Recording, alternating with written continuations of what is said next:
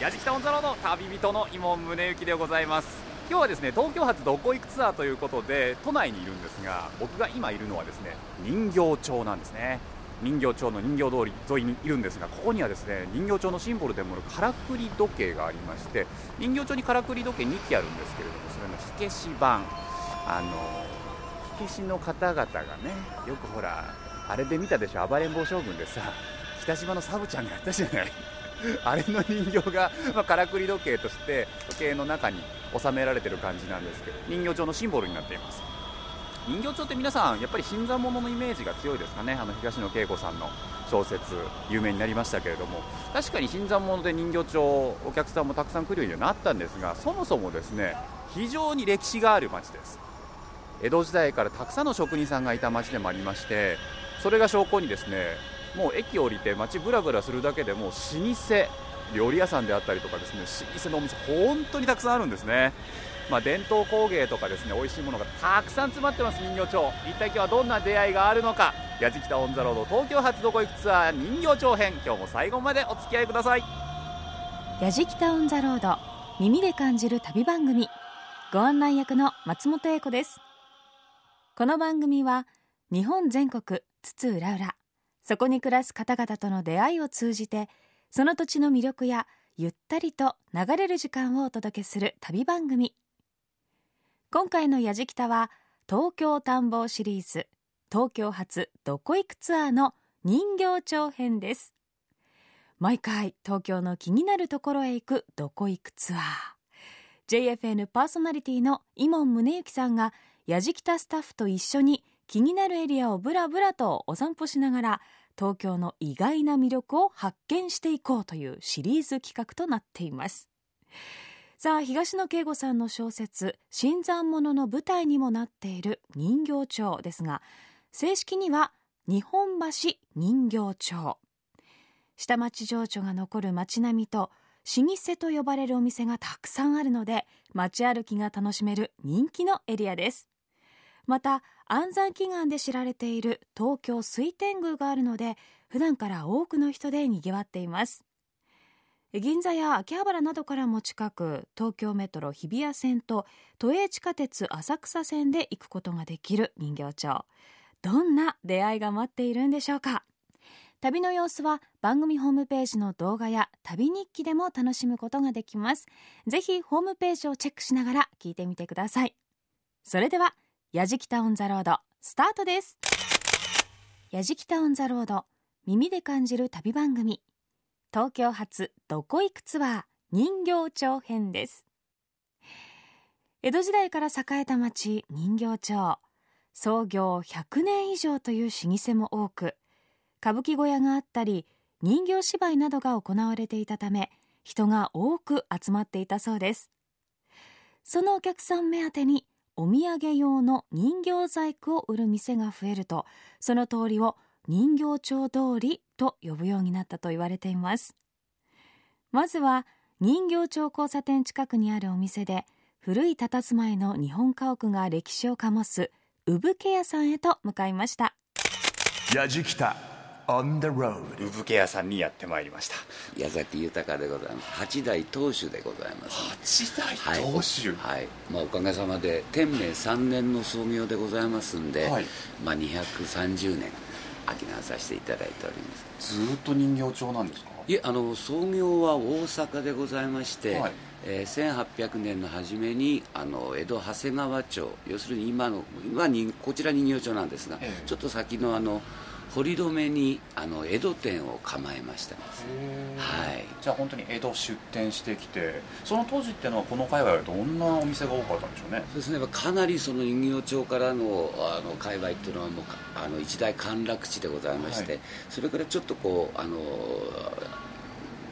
距離がありますけれども大阪とか関西からの、はい、あの出店のお店が結構多い土地柄でございましたんですよね。やっぱりそれは街が賑やかだからここを、まあ、江戸進出の足がかりにしようということですか、ね、ですね。あとは、まあ、あの日本橋の貸しも近くございますし、まあ、商いとしては一番やりやすい場所だったんじゃないでしょうか、まあ、そんな中で産毛屋さんお店の中に入るともう周りがずっと刃物だらけええまあもう刃物専門でやらせていただいてますんでね、まあ、あの屋号の産毛屋っていうのも、はい、あの産毛でも剃れる包丁切れるハサミ抜ける毛抜きというところからでございますそうなんですね、はい。まあ、あの私どももあの先達さんに習いまして、あまあ、包丁とかおどぐりなんか、まあ、裏がちょうど研磨所になってますので、はいはい、全部研磨しながら、まあ、お客様が、まあ、お使いいただけるようにいやお使いいただくいい状態にしてお分けさせていただいてるわけですね。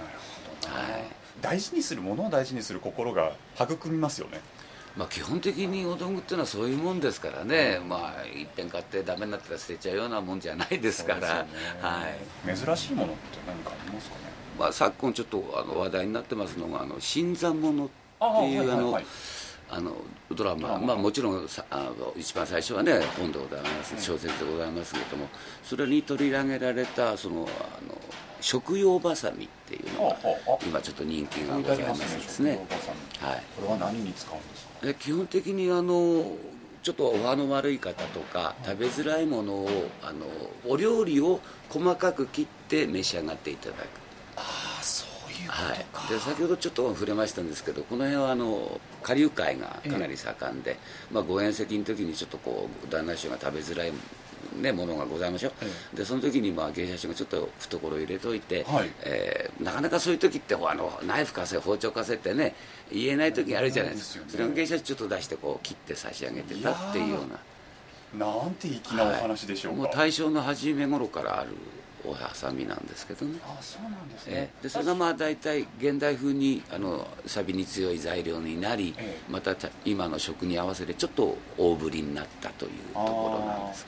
とはいえあれですよね。やはりこうちょっと出して切るには本当にいいサイズというそうです。まあご自宅だけじゃなくてお出先なんかで、うん、我々飲み会でもちょっとねあの分けたい時あるじゃないですか。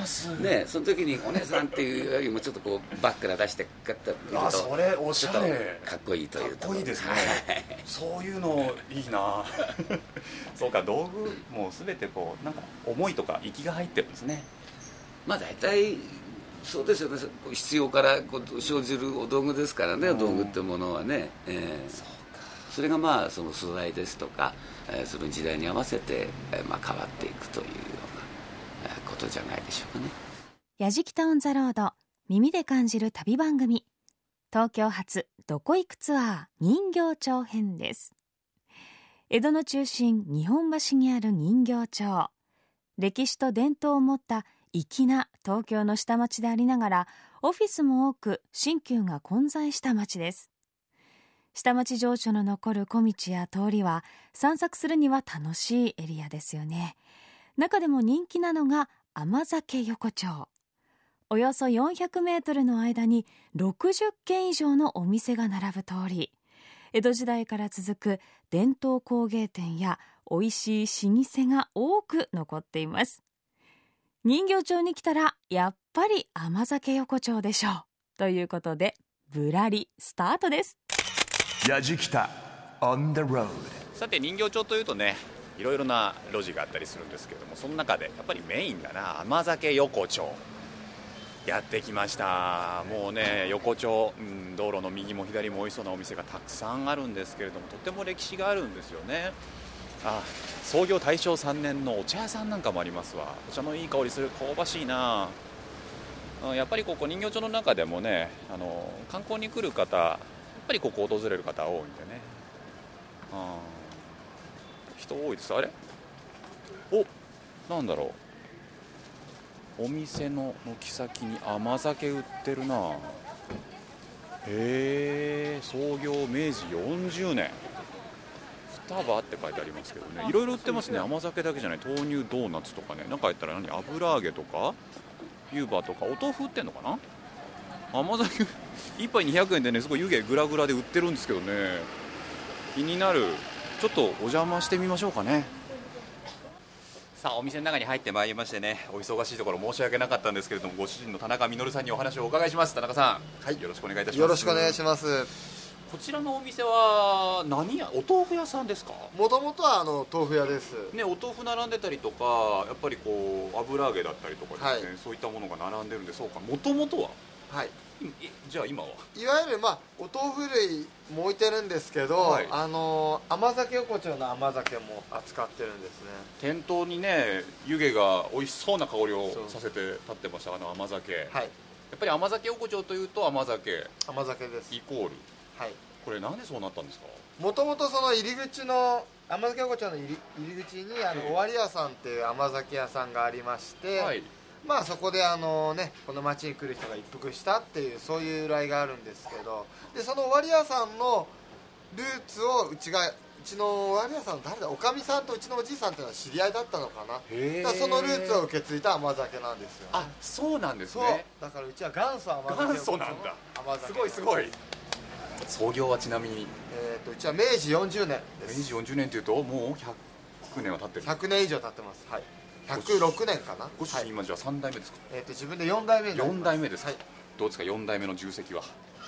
やっぱりあの人形町って町自体が非常にもうここ最近は特にですけどねあのはい。変化の激しい町なんで、変化激しい？はい、やっぱり新しいところにはこうマンションが建ってきてはい。新しい人たちが住んでっていう感じで、まあ、昔は昔ながらの下町のそういう風情も残ってるところはあるんですが、えやっぱりこう新しい、ね、人が移り住んできてまたそこから作られていく感じなんで、そういうお客さんに対応したりとかあとは人形町ってあの水天宮とか明治座っていう、はい。あのありますからその観光地でもあるわけですねだからうちはまあ豆腐屋なんですけど、はい。そういったお客さんにこう対応できるようにあのでがんもどきをお土産に持っていけるようにしたりとか竹のお豆腐を作ったりとか、はい。湯葉だったりとか。もともとはそうあのいわゆる町の豆腐屋さんだったんです。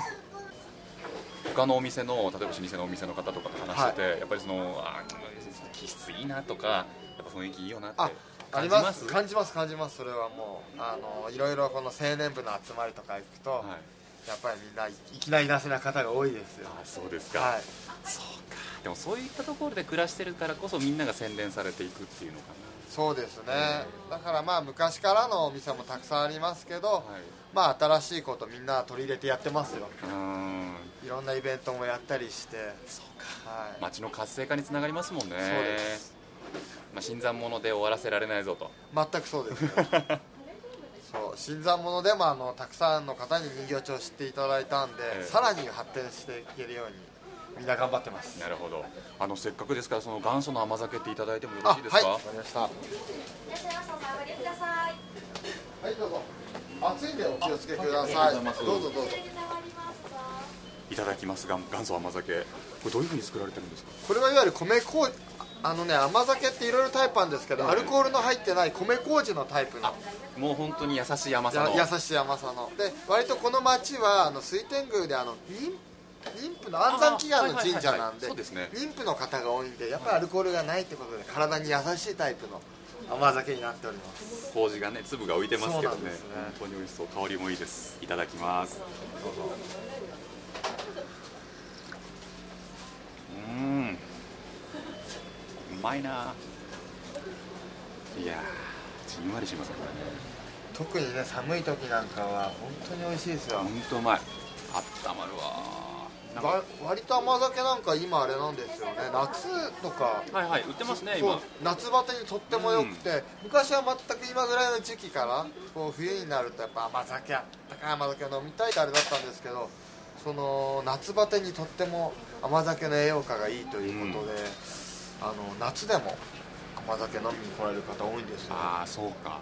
夏はもちろんアイスで。アイスで。冷やしてね。冷やして。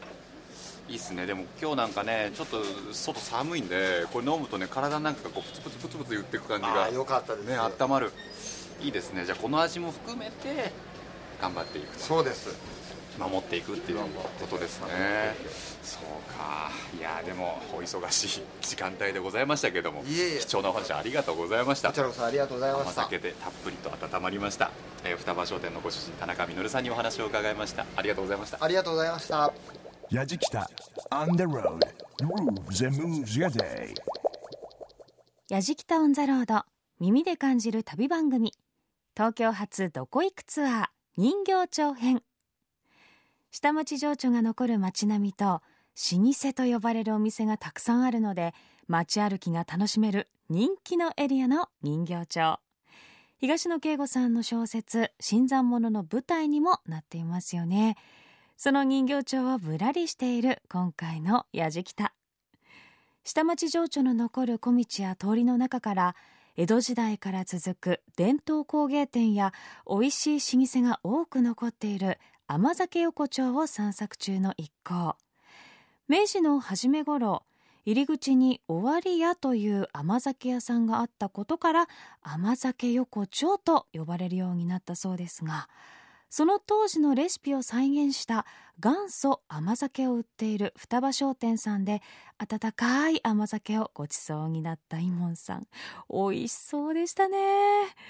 さあ体が温まったところでぶらり再開です。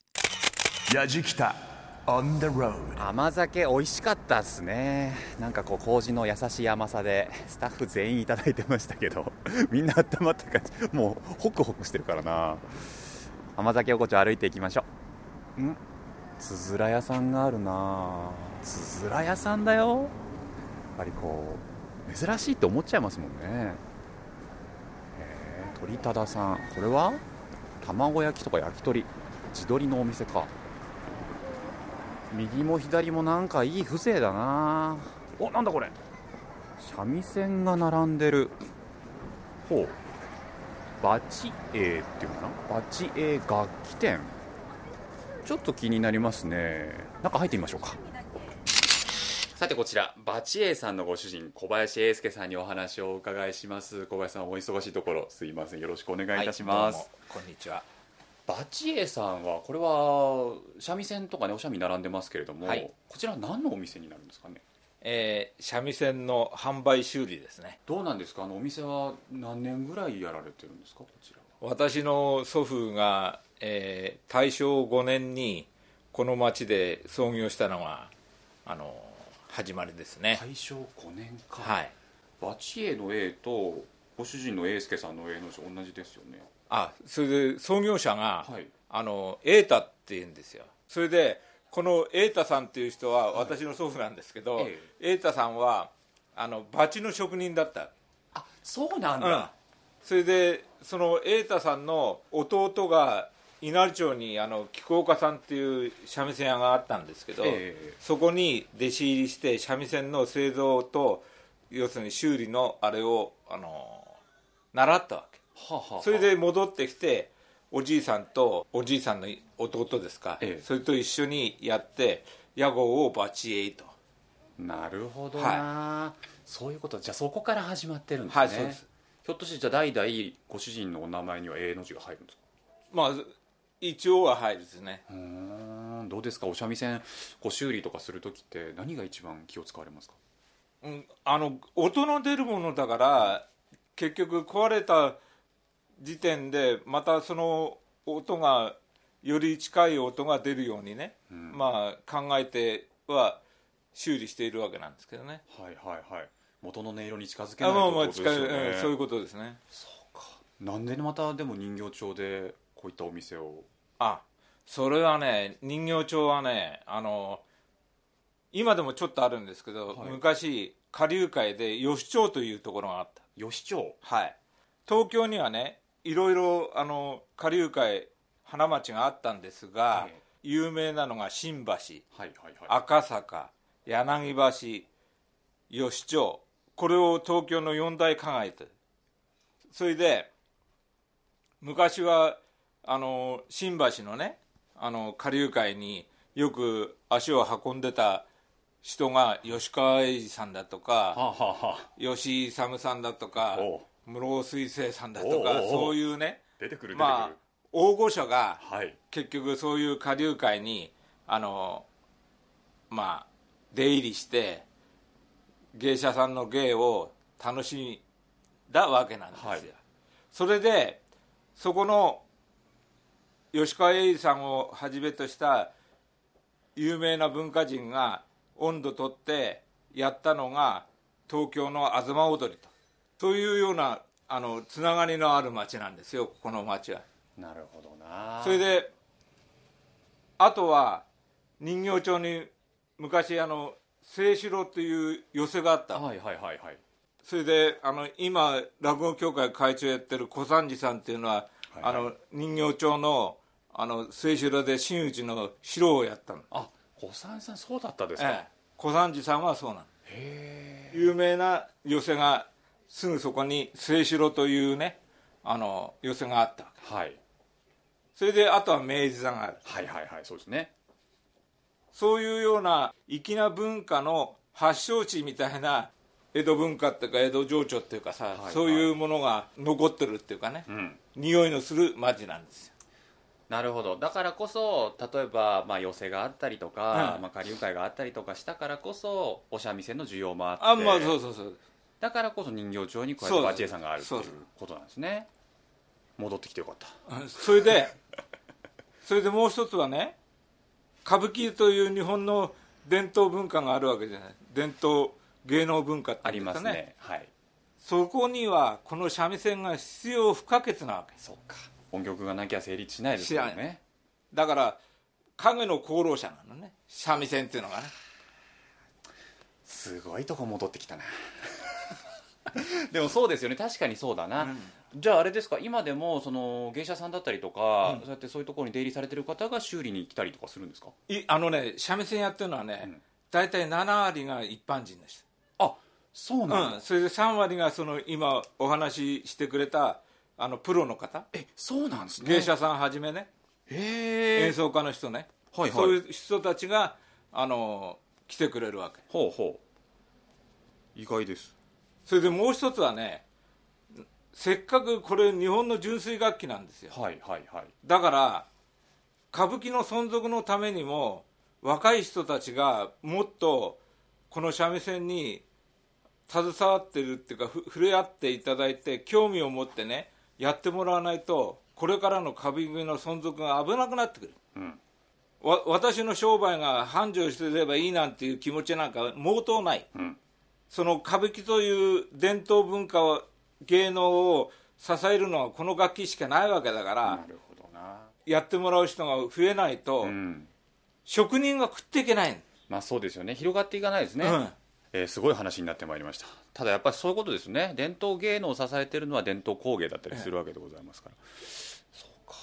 いやでもあのーこれからもですねバチエさんちょっとこの人形町であ頑張っていただいて下から支えていく感じで、もう下からさ支えないと本当に歌舞伎が危ない。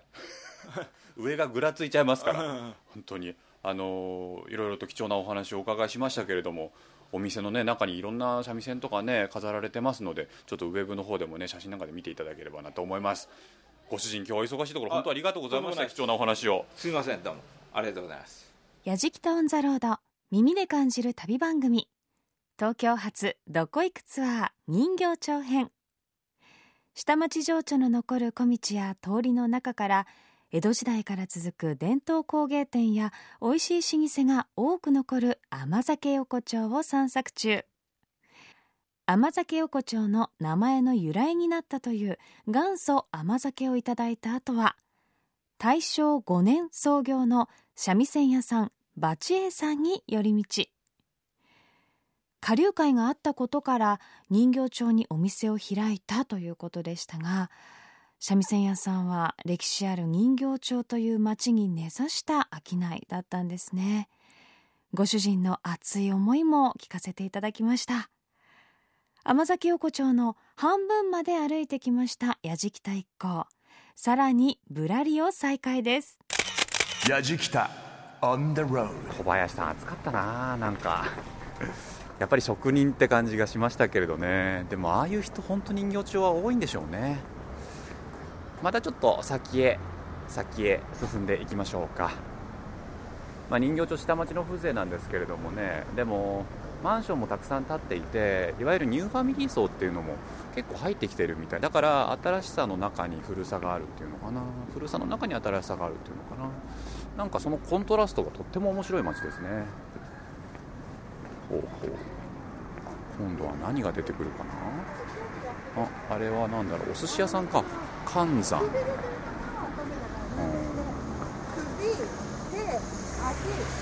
まあでもここね本当に暮らしている方が多いっていうのがねお店のななんだろうな。種類でわかるよね。酒屋さんがあったりとか薬屋さんがあったりとか病院があったりとか普通にきっと皆さんのお街と同じように生活の匂いのするお店がたくさん並んでるんですよね。ただその中にあるお店が歴史があったりする。ん？なんだろうあれ。人形町亀戸人形焼き？人形町来たら人形焼き行かないと嘘でしょこれ。ちょっと行ってみましょうか。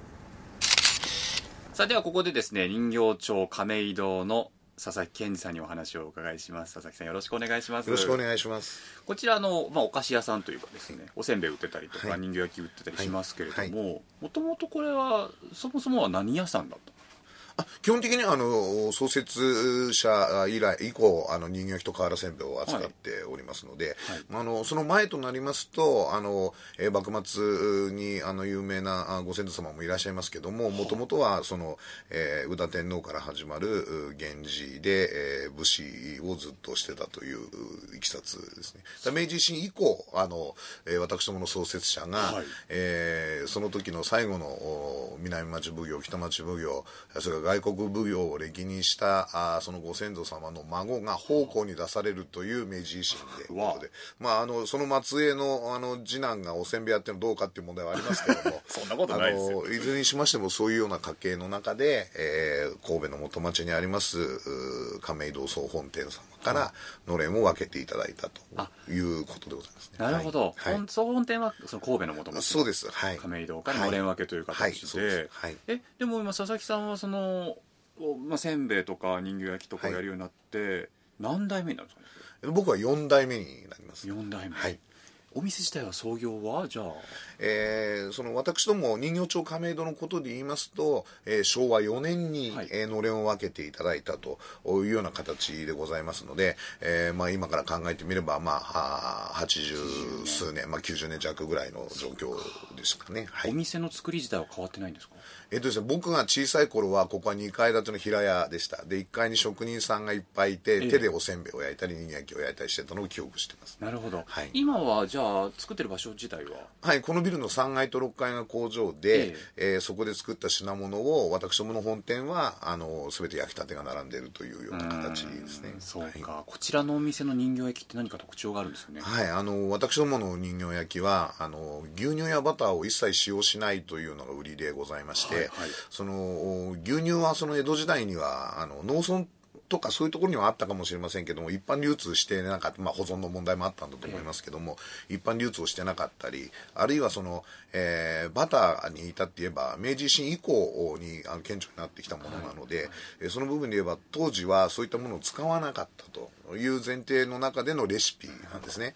はい、ですからその江戸時代の風味をそのままにということで、はい、私どもの瓦せんべいも人形焼きも牛乳やバターを一切使用しないで、えー、大前提が小麦粉卵砂糖蜂蜜これだけで作ろうというふうにしているのがあの私どものおせんべいです、はい、そんな中でこちらの人形焼きをやっぱり親子何代でも愛している常連さんもいらっしゃるんでしょうね。そうですあのありがたいことに私どもあの、えーと、リピーターのお客さんも大変多くて、えー、それであの地元の方も大変お買い求めに来てくださったりとかするので、えー、その意味ではあのこのお味を守っていかなきゃいけないなというのはあの非常に責任を感じてます。何に一番やりがい感じます？そうですね。お客様が美味しかったというふうに言っていただいたりあるいは何か違うということをおっしゃっていただいた時に違うっていうことも。はい。あのー要はあの、まあ、他者様のことですから余計なことは言えませんけども、えー、最近でこうふわふわしてる人形焼きとかそういうのが非常に多い多いわけですね、はい、だけど私どもの場合は小麦粉砂糖蜂蜜が大前提ですから、うん、そんなふわふわするものなんて所詮できないわけで、えー、それをこういかにこう柔らかくして召し上がっていただく。それがむしろ皮に噛み応えがある硬いということではないんですけど、えー、噛み応えがあるとかあるいはおせんべいにしてもあの要は味が濃かったりとか、い、うようなことの意味で、えー、いろいろ他社様とお比べになったお客様があのえー、ちょっと違うよねというようなお話をいただくとですねあのお分かりいただけると本当に励みになりますというような気持ちにはなります。なるほどな。なんか外から来て頑張ってくださいっていうのがなんかちょっと申し訳ない気持ちでもあるんですけど頑張っていただきたいなっていうふうに思いました、はい。あのせっかくですから人形焼き一つお味見させていただきはい結構ですよ。さあお店の方に降りてまいりましてね、えーお菓子たくさん置いてあるんですけれども佐々木さん、はい。これがこちら亀井堂さんの人形焼き。そうですねはい。これ特徴っていうと大きさは普通の人形焼きよりはどうなんですか？小ぶりなんですか？えっとですね、いわゆる今あの世に出ている人形焼きの形状から比べてみると、え若干小ぶり、あるいは小ぶりに見えるというような形かもしれません。というのはあの最近の多くの人形焼きはあのやはり機械化が全自動というかオートメーション化されている都合上やっぱこう丸型が多いんですね。あそうなんですか。あの人形焼きはそもそも人形のをこう真似して作ったとか、あるいはその、えーそういった動物とかそういうものを真似して作ったとかいうのがあ由来ではないかというふうに言われておりますけども、えその部分で言うと今はその丸っぽいもの要は機械にとって非常にやりやすいものというものが非常に多くなってで私どもの場合は、えー少し細長いもの。ええ。で私どもの場合は半手動の機械ですので半手動。はい。あのーやっぱり基本的にはあの全部が機械ではなかなかうちのは作れないので、職人さんの手がいっぱい入っているというのがうちのなんですけども。牛乳もバターも使っていない、はい。はい。この伝統的な亀井堂さんの人形焼きはい。一ついただいてみます、あ皮薄皮ですね。そうですね。薄く作って。ますねあんこたっぷり。佐々木さん美味しい。ありがとうございます。もうお分かりいただけると本当に励みになり美味しい。わお大好きな味だこれ。やばい。なんだろう懐かしいですねでもやっぱりどこか。そうですね。あのやはりいろんなものがあの混ざってないというか、先ほど申し上げた通り小麦粉砂糖卵蜂蜜という大前提のもとに作られているものですからあの素朴なお味がするのかなというふうには思いますなんかねなんかね泣きそうになる。懐かしい味。本当に。うわうまいな。ヤジキタ On the road さあ、やじきたオンザロード東京発どこ行くツアー人形町編と題してお送りしてきましたけれどもね。私は今人形町の甘酒横丁をずーっと歩いてそこの先に実は今あの水天宮というねあの人形町のすぐ近くに、まあ、こちら半蔵門線の駅で水天宮前という駅があるんですが大きな神社がございまして今そこ改修工事中でですねちょうど明治座の向かいに仮のお宮を建ててるんですね。なので私はその仮のお宮と明治座に挟まれる形で、えー今喋っておりますけれども。甘酒王城の方たちもそうでしたけれども今回僕ね今まで行ったどの町よりもここで暮らしてる方たちがここで生まれてよかった感っていうのがすごく出ていたと思うんですよね。で下町の取材って我々も何度もしてるんですけれどもちょっとね今まで行った下町とは風情が違ったな。なんかなんとなくこううん外からも入りやすい街っていうかな。だからこそね今日なんかも観光客の方本当多くてですね来やすいんでしょうね。うん、で実際にいろいろなお店回ってみるとわあいい街だな。で僕みたいにちょっと住んでみたいなって思っちゃったりもするのかなと思います。新参者で脚光を浴びた街ですけれどもそれだけじゃなくてね本当にここに来ていろんな街の方のお話を伺っていくとよりね僕に人形町ってすごくいい街に見えてくると思うんですよね。今日は取材しませんでしたけど美味しい食べ物屋さんめちゃくちゃいっぱいあるんですよ。いい飲み屋いっぱいあるんですよ。ちょっとねぜひぜひ皆さん交通の便がいいのもね一つ人形町の、まあ、特性なのかなって気もしますのでぜひ皆さんも足を運んでみてください。というわけでやじきたオンザロード東京発どこ行くツアー人形町編。次はどこ行こうかな。旅人は伊門宗行でした。やじきたオンザロード耳で感じる旅番組。東京発どこ行くツアー人形町編。さあイモンさんが巡ってきました。人形町。長い伝統を受け継いでいらっしゃるご主人。お一人お一人がとっても粋で。お話しされる時の口調も江戸っ子なかっこよさがありましたよね。人形町の町とともに江戸の文化も守ってくださっている方々。同じ時代に頑張っているその姿応援したくなりました。えそして東京にいながら私もなかなか人形町へ足を運ぶ機会がなかったんですがこれを機に甘酒飲みにそして人形焼きを食べにぶらりしてみたくなりましたね。さあ旅の様子は番組ホームページの動画や旅日記でも楽しむことができます。また放送終了後はポッドキャストでも配信をしていますのでぜひチェックしてみてください。アドレスは www.jfn JP スラッシュやじきた。やじきたオンザロード耳で感じる旅番組。ご案内役は松本英子でした。